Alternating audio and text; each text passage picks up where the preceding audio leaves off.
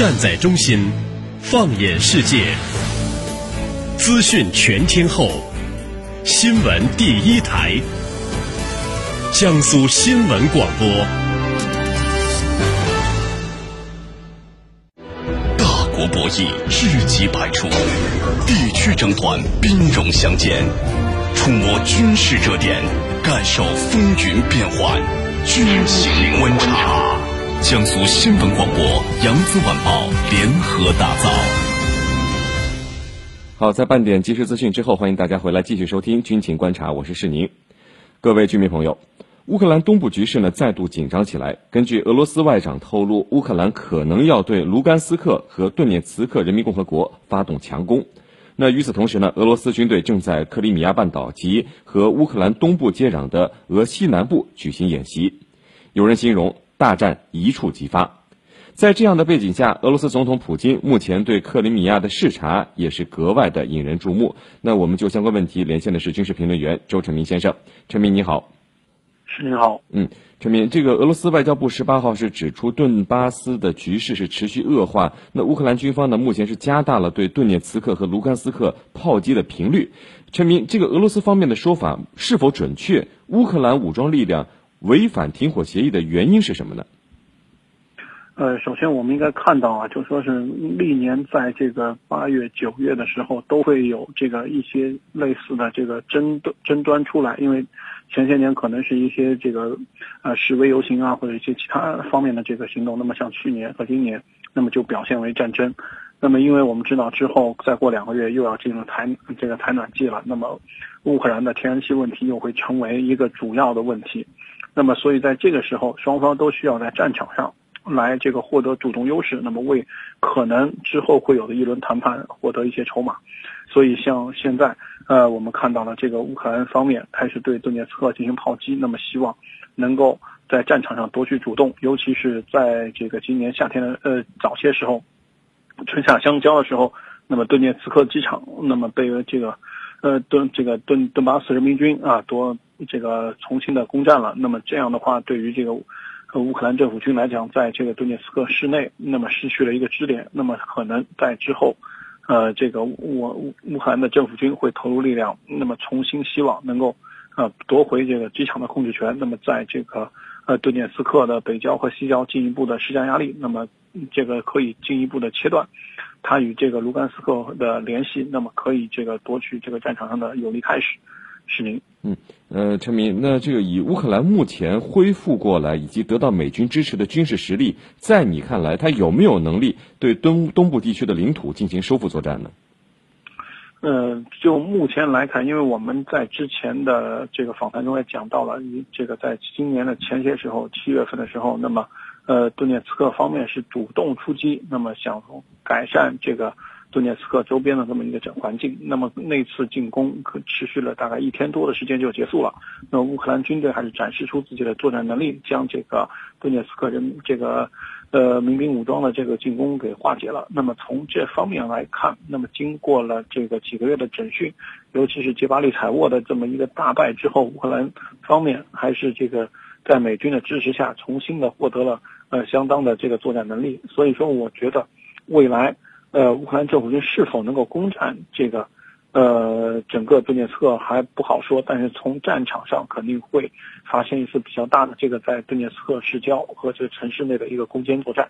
是您，嗯，呃，陈明，那针对乌克兰方面的动向，俄罗斯军队呢现在正在克里米亚半岛和乌东部接壤的西南部举行演习啊，人数据说有五万人。那俄罗斯演习的部队在你看来有没有可能在乌克兰发动进攻的时候会拉上去？那现在俄罗斯的部署是不是乌克兰能够抵抗住的呢？现在就目前来说，乌这个俄罗斯方面动员的五万人，从目前来看还无力彻底解决整个乌克兰东部的这么一个局势。那但是这五万人。如果说像这个去年一样，不光是提供这个呃远程火炮的支援和一些其他情况的支援，还提供部分的作战力量的支援的话，那么有可能这次在这个呃卢甘斯克方向依然是乌克兰政府军不会有太大的这个变化，但是在顿涅茨克，我们知道这个因为顿涅茨克实际上已经是这个困守有一年多了，那么是否还有能力进一步这个能够维持住？那么还要看这个从顿这个卢甘斯克方面来的。这个所谓的这个这个顿巴斯人民军的所谓的第四旅、幽灵旅，还有一些其他的一些这个主主主力的部队，是不是能够像在杰巴利采沃这个战役期间能够呃这这个展示出的作战能力这么样，然后进一步的重创这个乌军？那么我相信这个由于上次这个在杰巴利采沃的大战。那么可能这次这个，呃，乌克兰军队不会采取从这个北北方北面，呃，从这个顿涅茨克以北或者说是以西这个方向来来这个进攻的策略，因为这样进攻的话，很有可能会遭到来自这个卢甘斯克方面的这个夹击，那么可能会采取从这个东南方向或者从南方南面啊对这个顿涅茨克进行包围，那么主要还是要依托这个顿涅茨克的机场给现在顿涅茨克城内的乌军提供。弹药和这个呃这个补给上的这么一个这这个这个补充，那么另外一方面呢，还是要希望通过这个呃机械化部队，还是要往城内突，能够进一步的把这个呃呃乌东民兵组织的力量进一步分散，尤其是阻隔来自这个南面马里乌波尔和这个这个北面这个卢甘斯克的这么两方面的增援，只要能够截断两方面的增援，能够在这个相对开阔的地方。这个，并且是离俄罗斯相对比较远的一个位置进行，呃，这么一个作战的话，那么乌克兰政府军目前来讲还是应该有一定优势的。是您。纵观天下军情，解析兵道玄机，深入军情一线，强化国防意识，军情观察，江苏新闻广播、扬子晚报联合打造。那陈明，你看现在这个连联合国秘书长潘基文都对乌克兰的局势表示了担忧啊。有人形容说，一场大战，呃，一触即发。那如果打起来了，俄罗斯军队是会保持现在的势力划分，还是会向乌克兰西部方向推进？你是怎么看的？我个人感觉，俄罗斯现在并没有太好的实力来一下推倒这个所谓的第聂伯河。那么他现在更多的还是希望说是第一是能够尽快打通，呃马里乌波尔到这个克里米亚的这么一个路上的交通连接线，那么可以使自己的在整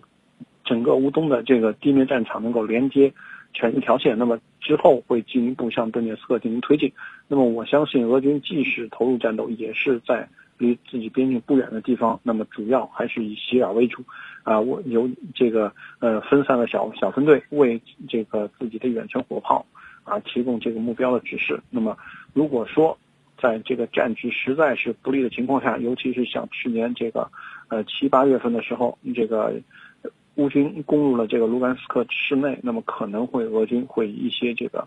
各多种样多多样的形式来直接投入作战。那么规模，我相信这个也会控制在一个比较小的这么一个呃。程度，那么可能投入的兵力也就是旅一级，那么可能也就是仅限于在，呃靠近这个俄罗斯北部，这个尤其是在卢甘斯克附近可能会使用兵力多一些。那么至于说俄罗斯方面是否会投入力量，这个直接打通这个马里乌波尔到这个克里米亚，甚至是打通到这个呃。这个这个俄罗斯主要的这个那个地那个陆地领领土的这么一个呃可行动，我觉得可能短期来说不太可能。那么我相信俄还会这个普京会使用一些特种部队和一些这种轻型的部队，那么通过这个克里米亚和这个他的主这个俄俄方领土，那么对马里乌波尔进行骚扰。那么希望还是希望能够这个依靠乌东的力量，独立的占领这个马里乌波尔，将这个乌克兰军队赶出去。那么一方面。可以缓解顿涅茨克的这么一个战区的紧张局势，另外一方面也能够，啊，为乌克兰呃为俄罗斯打通地地上的地面的交通线啊，做出这个呃有利的态势事情。嗯，呃，陈明，你看这个俄罗斯总统普京目前正在克里米亚视察，那就目前的情况来看，你认为普京会不会担心开打呢？从这个和普京这个担任俄罗斯总理到最后成为总统一路走过来，无论是这个。呃，高加索地区还是到这个零八年的格鲁吉亚，一直到现在乌东，这个普京从来不是一个怕事之人，他肯定会在这个困难面前选择主动出击。所以我这次还是，呃，对于这个普京的主动出击还是非常期待的。我我期待看一看，第一个是俄国陆军的这个实际的作战能力，另外一方面也想也想看一看这个在持续了一年多之后。啊，普京还能拿出什么样的力量继续投入到乌东的战场？所以这个事情，呃，也是一个非常值得关注的。尤其是现在在伊核谈判啊已经有一个大概的眉目和方向之后，那么对于普京来讲，在这个南自己的南翼啊，相对来说有一个比较稳定的这么一个局面。那么在欧洲的前线，呃，这个南翼是这个呃伊朗，那么在北翼是这个。呃，波罗的海三国，那么在中间就是这个乌克兰的这个乌东的民兵，这个和乌克兰政府之间的这么一个地面的作战。那么我相信，普京肯定会从其他方面抽调自己力量，投入到这个战场。那么结合到这个近期这个乌克兰呃俄罗斯陆军多这个展示了多种这个自己呃比较高调的这么装备，无论是从这个呃这个阿玛塔坦克，还是到这个跨干人的这个装甲车，还是到一些先进的这个新型的炮和一些其他的武器，我相信这个俄罗斯方面会在这个乌东的战场会投入自己最欣慰的力量和装备。是您，嗯，好的，非常感谢我们的军事评论员周成明先生为我们带来的精彩解读，谢谢陈明。谢谢石宁。好，今天的节目就到这里，非常感谢您的收听。更多新闻敬请关注江苏广播网 vogs 点 cn 或微博、微信关注江苏广播和江苏新闻广播。我们下期节目再会。优级资深军事专家，着眼全球军情分析，战略与防务研究专家。